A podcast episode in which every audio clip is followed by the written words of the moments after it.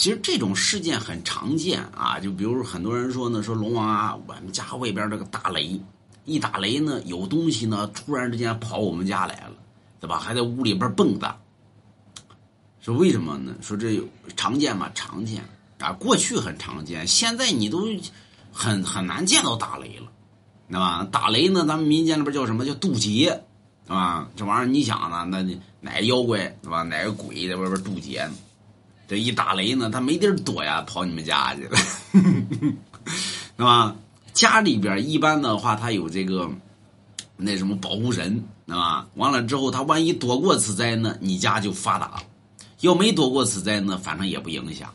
有人放屁，你爱信不信，啊？这东西在民间里边确有，甚至于他跑你们家里边去了之后，这雷神呢还得上你们家里边去搜引、搜搜索。就滚犊子，那雷神还上你们家搜索去，那得搜啊，对不对？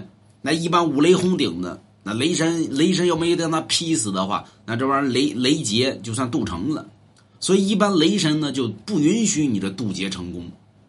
所以你们，所以他跑你们家之后呢，雷神就跑你们家去了。那雷神进家之后呢，就是一团火，啊，叫滚地雷，啊，跑你们家里边溜达一圈，看在哪儿呢？要没有的话，这雷神就走了；要有。那再劈一下，保不齐还能惹着你。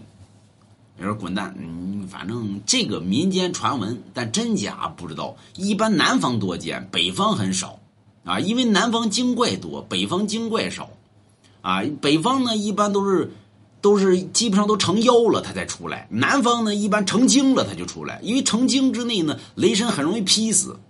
这个成妖之后呢，雷神很难劈死，所以北方的一般都是妖类，南方的那叫精类啊。